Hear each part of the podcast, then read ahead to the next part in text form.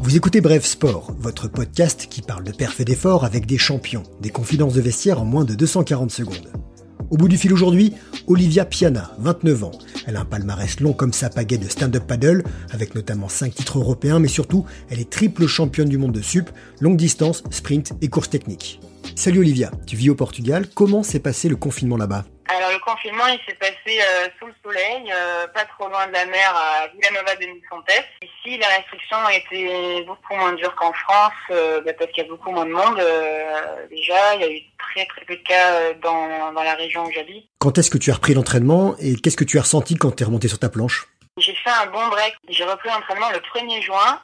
Alors quand je suis remontée sur ma planche, j'étais en stand-up paddle foil qui a un foil sous la planche et qui permet de, de faire voler la planche euh, grâce à une vague ou euh, grâce euh, voilà grâce à une énergie en fait qui vient faire voler le support. On a eu des super conditions et c'était complètement extraordinaire de pouvoir retrouver cette connexion avec la nature.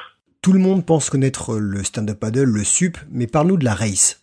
Alors le sup race, ben, c'est simplement faire des courses en stand-up paddle. Moi ma planche elle fait 14 pieds, c'est 4 mètres 20 de long. C'est des planches qui sont beaucoup plus étroites que les sups qu'on peut voir euh, chez les loueurs. Plus étroite, ça veut dire qu'elle va plus vite, c'est un peu moins stable. Moi, j'adore en fait ce mix entre glisse, endurance, euh, découverte. Euh, c'est hyper polyvalent. Dans ce sport-là, il y a la longue distance, qui est entre 10 km et 15 km.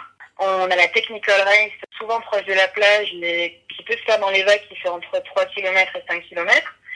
Et le sprint, lui, qui est complètement nouveau et qui fait 200 euh, mètres. Aujourd'hui, tout le monde fait tout.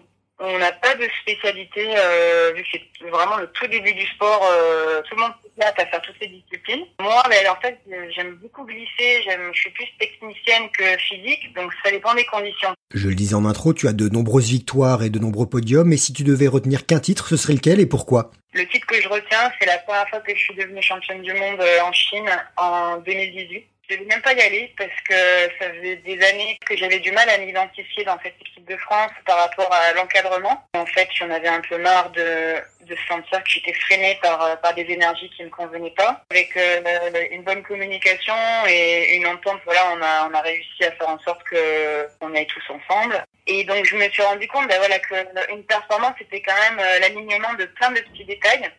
Et donc là, il y a eu le petit détail euh, encadrement, management qui s'est euh, calé avec euh, un management beaucoup plus doux que d'habitude euh, de la part de la Fédération française de surf. Donc ça, ça a été hyper appréciable de leur part. Et apparemment, ça a été assez apprécié par aussi d'autres athlètes. Et je me rappelle qu'en finale, les conditions météo étaient pas évidentes. J'utilisais une nouvelle planche aussi que mon sponsor m'avait fait. Donc je m'étais calé avec sur les courses d'avant. Et les conseils de, de, nos coachs, ça a été de, bah, de rester derrière, tu vois, de, de se mettre à l'abri, de drafter pendant toute la course et de voir ce qui se passait ensuite. Drafter, c'est se mettre euh, derrière euh, quelqu'un, c'est comme en vélo, voilà, quand on vient s'abriter, quand on prend l'aspiration de la personne qui est devant soi. Et ce qui s'est passé, en fait, c'est que bah, j'ai juste boulé euh, sur la course. Je suis partie sur ma board qui était une bombe et donc j'ai pris de l'avance. Et cette avance-là, bah, je l'ai gardée pendant 18 km, presque 3 heures de course. C'était pas du tout les conditions dans lesquelles euh, je pensais acquérir un titre comme ça. Et,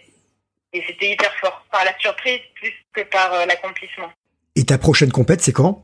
La prochaine course, euh, elle se passe au Danemark, c'est le retour qui reprend début août. On revient sur la plage. Comment est-ce que tu consommes l'information et qu'est-ce que tu penses de Brève? Alors l'information, je la consomme beaucoup sur les réseaux sociaux. En fait, au Portugal, j'ai pas de télé. Et évidemment, mais naturellement, maintenant, je vais écouter Brève parce que, bah voilà, c'est sûr que c'est vraiment cool euh, de pouvoir échanger comme ça. Bah merci Olivia, merci de faire notre promo. Je te dis à très bientôt. Prochaine course ensemble, ce sera certainement la Transpa de la Trouville en septembre prochain, mais je suis sûr que je ne verrai que ton dos. Carrément, avec plaisir.